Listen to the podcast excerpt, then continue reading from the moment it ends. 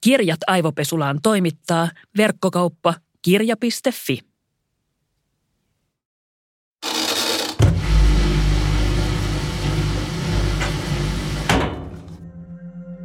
Mä aloin oksentaa heti ensimmäisenä raskauspäivänä.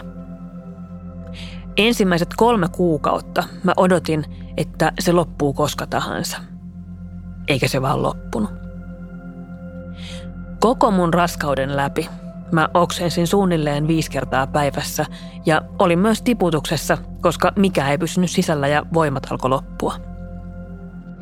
Kukaan ei neuvolassa tarjonnut mitään muuta apua kuin sellaista voi voi, no pieni raskauspahoinvointi nyt kuuluu asiaan asennetta. Mun teki mieli huutaa, että ei tämä ole mitään pientä pahoinvointia, vaan mä oksennan jalat altani joka päivä. Mä menin ehkä neljännen raskauskuukauden aikana lääkäriin. Sinne päästööni purskahdin itkuun ja mä sanoin, että sen lääkärin on pakko auttaa mua, koska mä oon ihan loppu. Se lääkäri katsoi mua kylmästi pöytänsä yli ja sanoi, älä itke tai sikiö itkee. Ei liene yllättävää, että mä en sitten saanut siltäkään lääkäriltä mitään apua. Viimeisen kerran mä oksensin synnytyssalissa.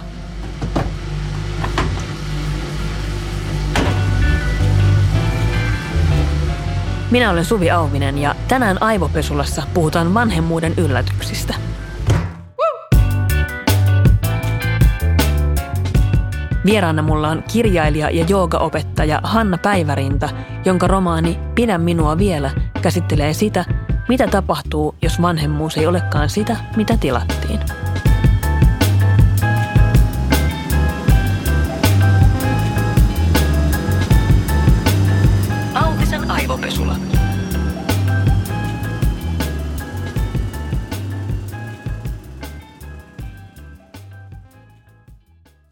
Sun kirja käsittelee vanhemmuutta, raskautta, synnyttämistä, äitiyden herättämiä tunteita. Vaikka sun kirja on romaani, sä oot itsekin vanhempi. Tuleeko nämä vanhemmuuden mukanaan tuomat muutokset aina ihmiselle jotenkin yllätyksenä, ainakin siis ekan lapsen kohdalla? No toki kaikki kokemukset on yksilöllisiä, mutta kyllä mä uskoisin, että tulee, että ei siihen voi jotenkin niin kuin mitenkään valmistautua. Etenkään – just siihen keholliseen muutokseen ja kaikkeen niin kuin hormonaaliseen myllerrykseen. Et vaikka niistä tietyllä lailla on kuullut ja, ja joku on saattanut jotain mainita, niin ei, ei niihin voi jotenkin valmistautua. En ainakaan itse osannut valmistautua. Ja mulla oli ehkä enemmän, että mä olin ajatellut just raskausaikaa jotenkin, no kun tietyllä, kun se on just semmoista niin kuin hedelmällisyys ja äh, äiti maa mielikuvia, tai että se on niin kuin semmoista ihanaa autuasta mm. aikaa ja, ja saa siellä kasvattaa ihmislasta sisällään, niin joo, kyllä se raskaus teki mutkin kipeäksi. Ja samalla sitten se niin kuin huoli siitä, että, että mitä jos itse voi huonosti. Ja joku tämmöinen kommentti, että, että sikiö itkee, jos sinä itket, niin mm-hmm. apua. on tosi pahoillani sun puolesta, että sulla on ollut tämmöinen kokemus – se on ihan äärimmäisen raskasta aikaa voida pahoin niin pitkään. Niin se, että siinä on vielä se paine, että, että voiko tämä mun huono olo tai että jos mulla on vaikka vähän niin kuin mieli maassa, niin, niin vaikuttaa jotenkin siihen sikiöön, että se niin kuin lisää vielä niitä paineita. Ja toi, että ei niin kuin saa tukea siihen pahaan oloon, koska sä oot vaan raskaana. Mm-hmm. Niin se on jotenkin ihan, että joo, että tämä on niin kuin siunattu ja niin kuin onnellinen tila tietenkin. Saa olla totta kai, se ei ole mitenkään niin kuin itsestään selvää, ja, ja, mutta se ei poista sitä, että, että niin kuin, kuin huonosti ihminen voi olla, vai voida ja, ja miten paljon se vaikuttaa muuhun elämään. Että sitä ei välttämättä just pysty oikein niin kuin tekemään mitään, mistä nauttii ja yhdeksän kuukautta on tosi pitkä aika voida pahoin. Vanhemmuus on tosiaan tosi fyysinen kokemus, riippumatta melkein siitä, että niin kuin missä roolissa sä oot vanhempana. Joka tapauksessa kannat pientä ihmistä jatkuvasti, sä et saa nukuttua riittävästi ja tietenkin sitten raskaus ja synnytys on äärimmäisen kehollisia tapahtumia.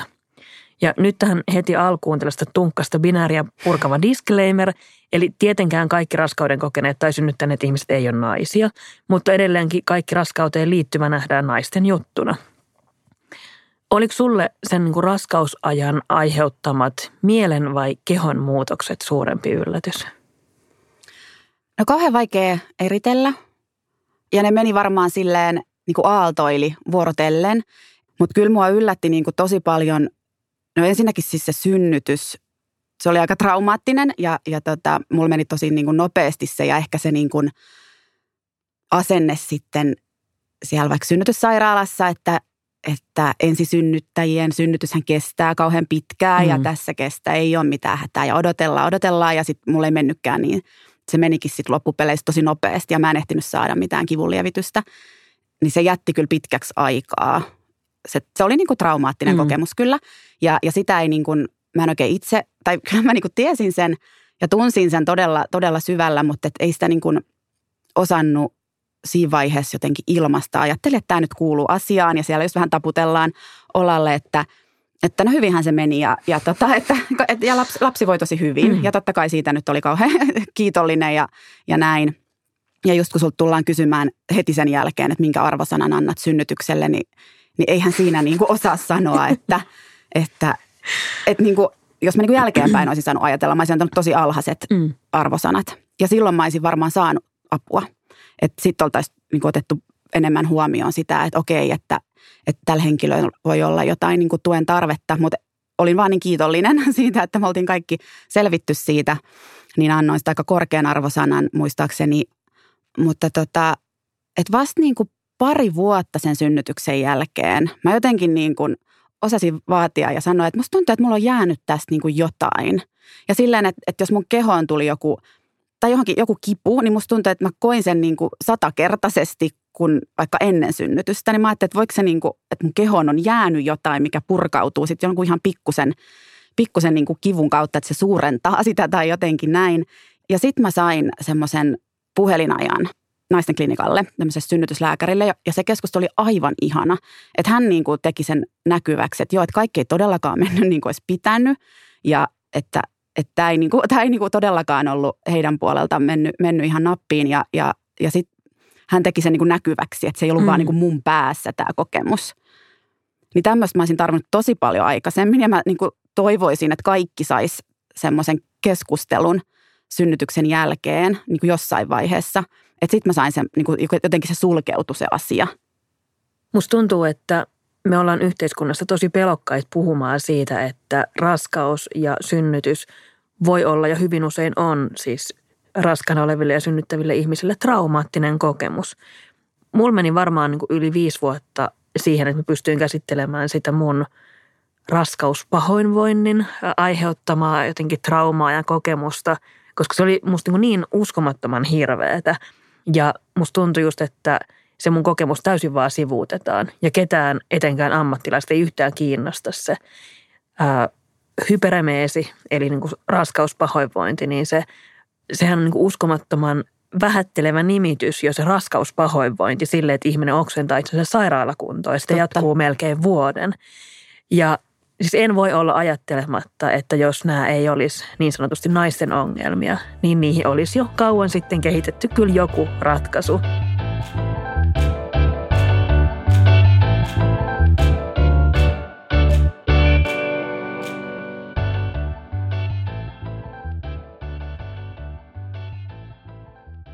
Musta tuntuu, että tämä keskustelu just raskaudesta, synnyttämisestä, niiden aiheuttamista muutoksista jää tosi usein vaikka just naisten harteille. Me usein sitten jaetaan kokemuksia, halutaan kertoa, että mun synnytystarina oli tällainen, mutta eipä niitä tunnu lukevan oikeastaan muut kuin ehkä juuri, juuri synnyttäneet muut ihmiset.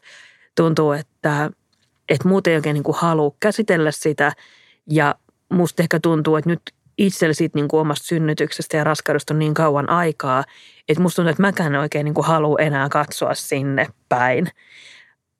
Mutta kuinka tärkeää se olisi, että muutkin ihmiset, kun ne, jotka itse on ollut raskaana ja synnyttänyt, niin kävis näitä keskusteluja?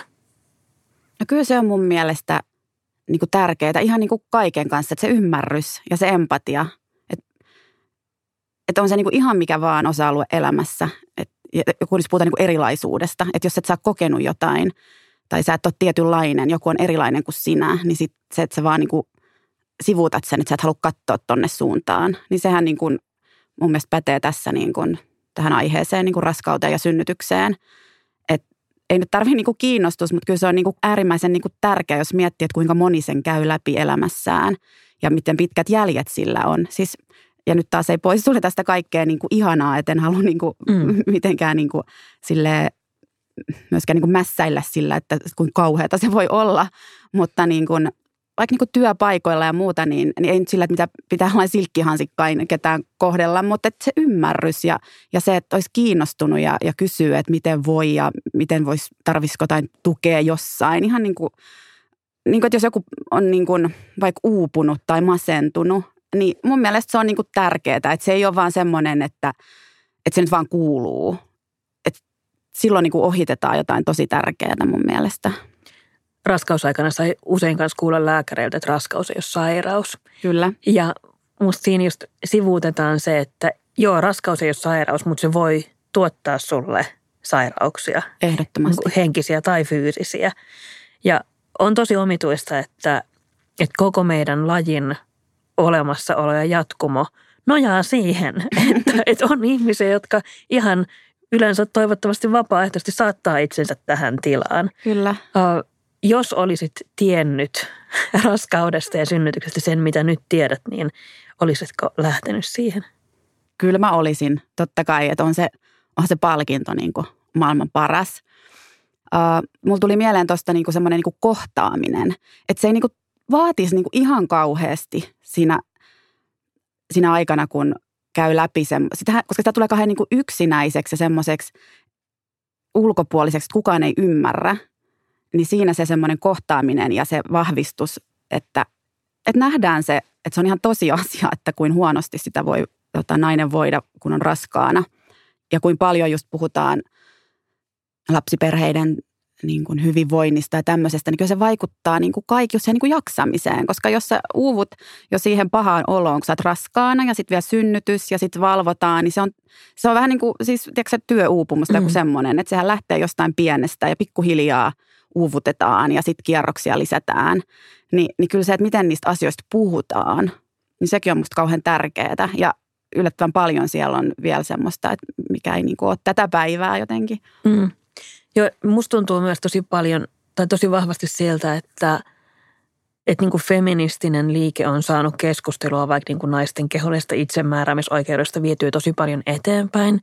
Meillä on nykyään tahoja Suomessakin, jotka puhuu vaikka just synnytysväkivallasta, mutta kyllä mua yllätti tosi paljon se, että miten heti kun mä tulin raskaaksi, niin ikään kuin mun keho ei enää kuulunutkaan mulle – ja sitä sai kommentoida kaikki sekä siis niin kuin terveydenhuoltohenkilökunnasta lähtien, mutta kaikki myös niin kuin ympärillä yhteiskunnassa.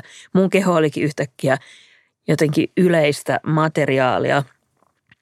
Ja oli se myös musta niin kuin tosi yllättävää sitten, kun alkoi tuntea lapsen liikkeet oman vatsan sisällä, niin oikeasti ymmärsin, että okei, mun keho ei nyt ole niin kuin enää vaan mun, Joo. vaan että, että siellä niin kuin elää jotain ihan muuta musta tuntuu, että se on kyllä sellainen kokemus, mitä ei voi ehkä ihan edes selittää kenellekään, vaikka kuinka yrittäisi.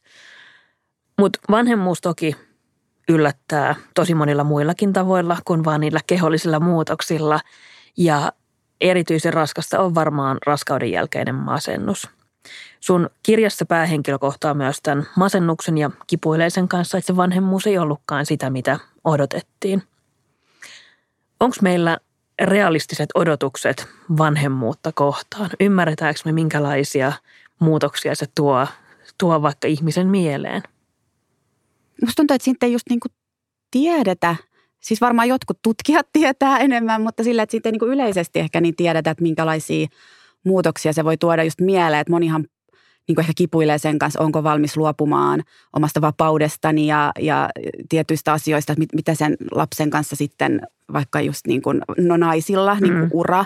Ja sitä nyt ei, ei pitäisi joutua ajattelemaan, mutta valitettavasti, valitettavasti joutuu. Ja ehkä siihen niin kuin uraan liittyen, niin kuin, että olisi hyvä muistaa, että siinä niin kuin vanhemmuus opettaa myös tosi paljon asioita. Että se ei ole vaan se joku iso gappi, mikä on jäänyt työelämästä pois, vaan niin kuin, että sitä on myös niin kuin oikeasti siinä, mm. niin kuin, siinä oppii paljon niin kuin ajan käytön hallinnasta ja, ja, ja niin kuin sitä kasvaa ihmisenä niin kuin tosi paljon. Mutta joo, mä oon yrittänyt just tuossa kirjassa tuoda niin kuin yhden, yhden naisen kokemuksen kautta, niin kuin kuvailla just sitä, sitä semmoista mielen sisäistä pientä niin kuin liikettä ja sitä muutosta, just mikä pikkuhiljaa hiljaa ikään kuin sieltä hiipii. Ja tota, että päähenkilö itsekään ehkä niin kuin huomaa sitä, hän tuntee sen kehollisuuden ja että, että hän on väsynyt ja, ja jotenkin haluaisi niin kuin vetäytyä ja silti, että kukaan ei huomaa häntä ja jotenkin semmoisessa ihmeellisessä välitilassa tietyllä lailla, kunnes sitten niin ehkä ymmärtää, että menee, menee varmaan, tai niin kuin asiat menee siihen pisteeseen, että ymmärtää hakea itsekin apua ja, ja tota, jotenkin sitä, sitä niin kuin yrittänyt siinä kuvata, että mitä se niin kuin voisi olla. Mm, eh, niin kuin kulttuurisesti ehkä just tämä niin kuin vaikka avun pyytäminen, tai, tai että oli myös, niin kuin Hesaris muistan tämän, tämän artikkelin, se tuli myös siinä jossain kirjoitusprosessi aikana, että, että suomalaiset vanhemmat kuuluu uupuneimpien joukkoon maailmassa – niin, että mistä se voi niin kuin johtua. Ja sitten oli jotain yleisökirjoituksia tai mielipidekirjoituksia, että, että pitää pyytää niin kuin apua. Niin ei se on niin helppoa. tai just tämä, toi on jotenkin taas niin kuin yksilön mm. niin kuin osoittelemista ja vähän niin kuin syyllistämistä, että et eihän se niin kuin mene niin. Et...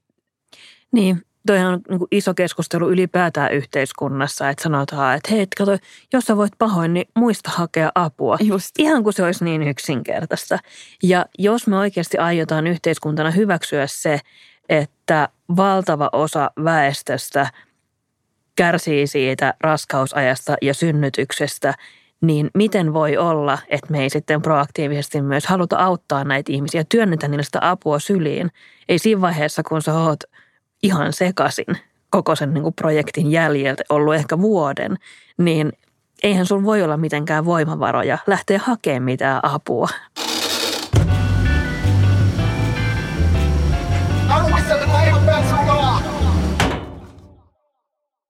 Oliko joku vanhemmuuden rooli sulle sellainen, minkä sä olisit etukäteen ajatellut, että tämä varmaan sopii mulle, mutta sit sä et kokenutkaan sitä omaksesi? No ei sinällään, että, että tota, mm, niin ehkä yllättävintä on ollut se, miten siihen niin kuin, niin kuin varmaan, että haluaa tehdä kaiken niin kuin oikein. Ja sehän on niin kuin, sehän menee niin kuin heti, heti metsään. ehkä ehkä niin kuin ylipäänsä sitten, jos puhutaan kanssa jaksamisesta, niin, mm. niin se ei ole kauhean hyvä, hyvä lähtökohta. Että joo, tämä tämmöinen riittävän hyvä vanhemmuus, kauhean tärkeä niin kuin mantra, mutta et mä oon itse aika herkkä ihminen ja, ja toki myös niin kuin kehollinen, niin mä tulkitsen sitten tosi paljon ja mietin niin kuin mun lasta, että, että jos nyt on ollut joku mikä ikinä tilanne, josta on jäänyt paha mieli tai jotain, niin, niin sitten jää niin kuin, että kysyn monta kertaa, että miltä se tuntui ja, ja onko kaikki nyt hyvin tai jotenkin ja, ja sitä niin kuin, ja kauheasti pohtimaan, että ei hänelle nyt jää jotain, jotain niin kuin traumoja jostain ja, ja kauheasti niin kuin yrittää selittää. Mä huomaan, että mä peilaan niin kuin itseäni varmaan vähän liikaakin. Että et just semmoinen niin kuin tasapaino siinä, että et niin kuin, et nyt, nyt, nyt mä niin kuin, että käsitteleekö mä tässä jotain niin kuin omaa vai mm. tätä lapsen. niin, tota, niin siinä niin kuin sekoittuu varmaan helposti se, että et sitähän se tekee se vanhemmuus. Että kyllähän sitä niin kuin rupeaa, sitä haluaisi niin kuin välttää, ettei toista jotain vaikka huonoja malleja niin kuin omasta lapsuudesta tai just tämmöistä, että, että ne nyt varmasti niin kuin tunteista puhutaan, että jos niistä ei ole niin kuin, että se semmoinen tunnesäätely ja sanottaminen. Mä oon niin kuin ajatellut, että ne on niin kuin kauhean tärkeitä asioita, mitä mä haluan mun lapselle opettaa. Niin sitten ehkä löytää se tasapaino, että, että, että tota, ja ainahan se tekee jotain väärin sitten varmasti, Totta että kai. oma lapsi sitten on se, että pitikö äiti aina niin kuin mussuttaa niistä tunteista ja niin kuin kaikkea analysoida juurta jaksain. Joo, siis lohdullinen – lausahdus vanhemmuudesta, jonka joku sanoi mulle aikoina, oli se, että, että kaikki lapset traumatisoituu jostain. Ja me voidaan vaikuttaa vain siihen, että mistä ne traumatisoituu. Kiva. Niin mä ajattelen, että, että se, että, että jos se trauma on se, että miksi me aina puhuttiin tunteista, niin sitten ollaan jo aika no, hyvillä vesillä. Totta. Mulle varmaan sellainen rooli, mitä mä en olisi ajatellut itselleni, mutta mikä tolikin hirveän luontevasti, oli se, että – mä en ikinä ajatellut, että mä olisin niin pitkään lapsen kanssa kotona. Mm. Mä ajattelin, että, että okei, että, niin kuin, että vuosi maks, että enhän mä niin kuin jaksa sellaista kotona luuhaamista. No mä olin melkein kolme vuotta kotona. Okei. Okay. Ja se oli musta tosi yllättävää. Mä joudun jotenkin miettimään, niin kuin reflektoimaan, että olenko minä huono feministi, kun minä jään vaan kotiin lapsen kanssa enkä menekään maailmaan ja nyt niin kuin muuta, muuta kaikkea. Mutta musta ne oli niin kuin tosi ihania ne vuodet siitä yhdestä vuodesta eteenpäin, kun se ei ollutkaan enää vaan sellainen avuton käärö, vaan se oli ö, mielellinen, tahtova ihminen, jonka kanssa pystyi kokemaan asioita. Ja kyllä joutui myös, niin kuin, tai sain itseni kiinni siitä, että, että joutui niin kuin miettimään sitä niin kuin hoivan roolia yhteiskunnassa ylipäätään, mitä me arvostetaan, mikä me nähdään arvokkaana työnä. Ja sitten tajus, että hei, että se, että mulla on mahdollisuus panostaa pienen ihmisen elämään täyspäiväisesti monta vuotta, niin onhan se nyt niin kuin feministinen teko, jos mikä. Tosi tärkeä Hyvänä teko. Aika. Tosi tärkeä teko, hyvin tehty. ja me ollaan puhuttu yhteiskunnassa tosi paljon jotenkin just metatyöstä ja vastuiden jakautumisesta ja muusta, mutta edelleen musta tuntuu, että vanhemmuudessa on tosi erilaiset roolit äideille ja isille.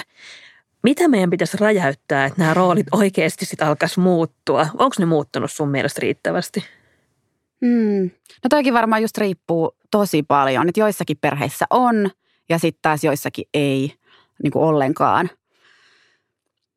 Et itsellä ehkä just toi, että kuin pitkään halus olla lapsen kanssa, niin mulla oli ehdottoman niin kuin tärkeää, että mä haluan olla mm. niin kuin jonkun aikaa. Mutta sitten mulla oli ehkä tietenkin hyvin erityinen tilanne, että mulla mul tuli sitten myös se kauhean niin kuin suuri palo siihen, siihen tota, sen teoksen niin kuin valmiiksi saattamiseen tai, tai siihen, että et, et kustannussopimuksen saamiseen ja tähän, niin, niin kyllä se niin kuin myös se oma, oma niin kuin työ oli myös niin kuin tosi tärkeää. Ja siitäkin kanssa totta kai sit koki huonoa omaa tuntoa, että, että mulla on tämä...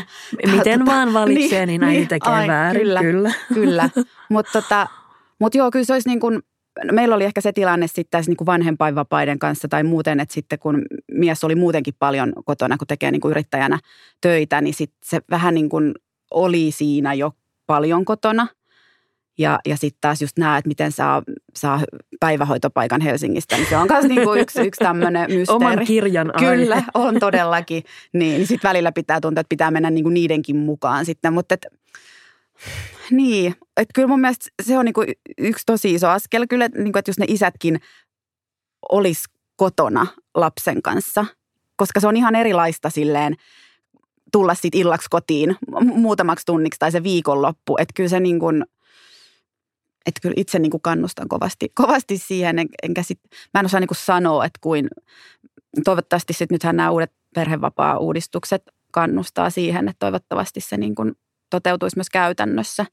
Että kyllä mä uskon, että se niin kuin tasapuolistaa sitä parisuhdettakin ja sehän on, koska se on niin kuin varmaan yksi tekijä pienlapsiperheissä se, että, että semmoinen epäarvoisuuden tunne tai se työt jakautuu eri tavalla, koska naiset varmaan tekee just paljon semmoista näkymätöntä mm-hmm. työtä, niin, niin, tota, niin se on myös semmoista, että ei sitä voi niinku selittää, että kyllä se pitää niinku toisen kanssa kokea. Niin sun kirjassa on kohtaus, jossa perheen isä lähtee kalaretkelle lapsen ollessa ihan pieni. Ja tämä mun mielestä hyvin siis kuvaa sitä, että, että sitten siinä on just tällä romaaniperheen isällä on sellainen, että voithan säkin lähteä.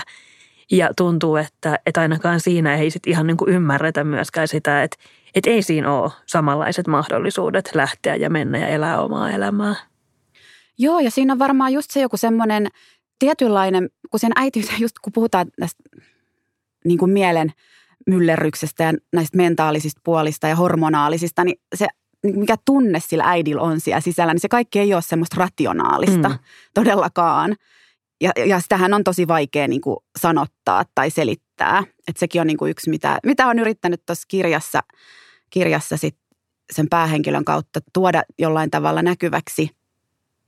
Sun kirja on pyrkimys siihen, että kerrotaan vähän, että miltä nämä asiat tuntuu. Kyllä. Ja uskon kyllä, että, että lukeminen on yksi tapa saada just kokemuksia niistä asioista, mitä ei itse ole kokenut tai ei voi kokea – on paljon asioita, joita vaikka näihin rooleihin liittyen on kyseenalaistettu, mutta mitkä on sellaisia aiheita, mistä me ei vielä puhuta vanhemmuudessa? Mistä pitäisi puhua?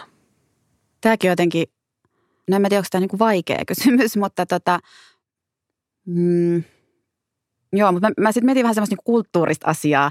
Esimerkiksi niin kuin, no mä oon itse tota, asun Italiassa ja, ja siellähän se on semmoista, että, että mennään pimputtelee, pimputtelee tota ystävien luokse tuosta noin vaan, niin omien tai oman ystäväporukan kanssa täällä, täällä niin kuin Helsingissä niin tuli puheeksi, että eihän me niin kuin koskaan tehdä niin, että menisi vaan kaverille niin kuin ystävälle mm. pimputtaa ovikellot. Aina pitää niin kuin soittaa ja kysyä lupa. Ja, ja sitten just ajatellaan, että, että en halua mennä häiritsemään. Ja niin kuin itsekin ajattelee jotenkin niin, että, että no se haluaa omaa rauhaa ja omaa tilaa. Mutta jotenkin, että niin kuin vähän tökki sitä, että varsinkin jos itsellä on jotain omakohtaisia kokemuksia, vaikka nyt sitten tässä niin kuin vauvaajassa, että menisi vaan, veisi jonkun laatikkoruuan sinne ystävälle, että ja, ja, ja niin kuin jonkun kukkakimpun. Jotain semmoista, niin kuin, semmoista jotenkin se yhteisöllisyys ja sen niin kuin, siihen niin kuin kannustaminen, että ei, ei niin kuin ihannoitaisi semmoista yksilöllisyyttä, sitä yksin pärjäämistä. Kyllä minä niin kuin selviän ja pärjään.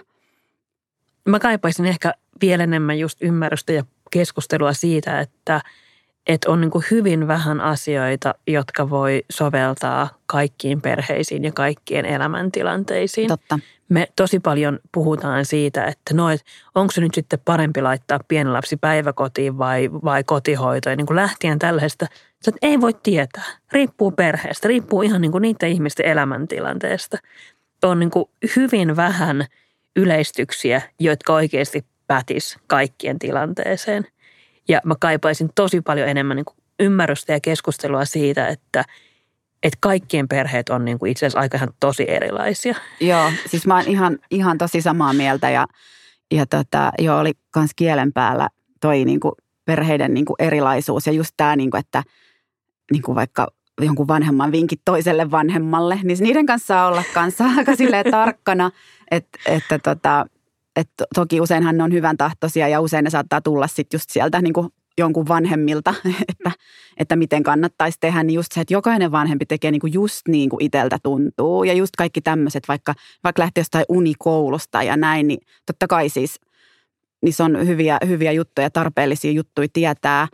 Mutta et, kunhan niin kuin nukutaan, niin se on varmaan niin kuin se lähtökohtainen. Jokainen tekee niin kuin siihen ne omat ratkaisut. Että sekin, että, että olisi mukaan joku oikea tapa olla mm. vanhempi – niin en usko, että just niin kuin sanoit, että ja jokainen niin kuin vanhemmistakin on, just, on niin yksilöä, sama niistä lapsista on niin yksilöitä ja, ja sisarusten kesken on, on yksilöitä, niin, niin just toi, että löytäisi sen oikean tai niin kuin sen oman tavan tehdä.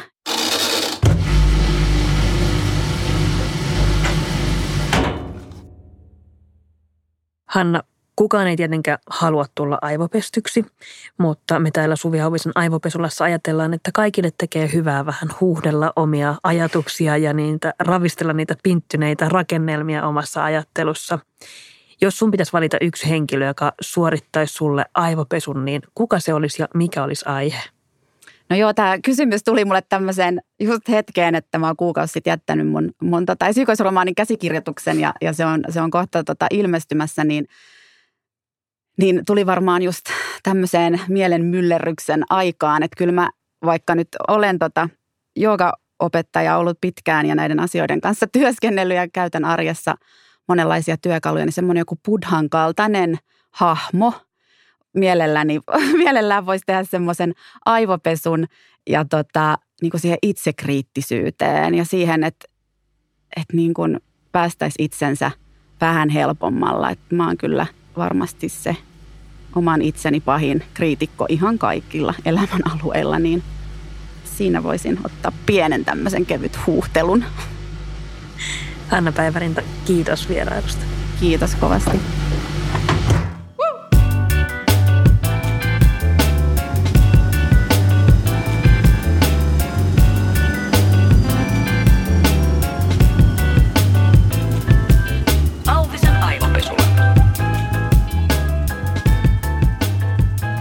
Auvisen aivopesulla.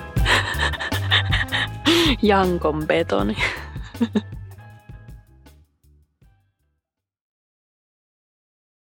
Kirjat aivopesulaan toimittaa verkkokauppa kirja.fi.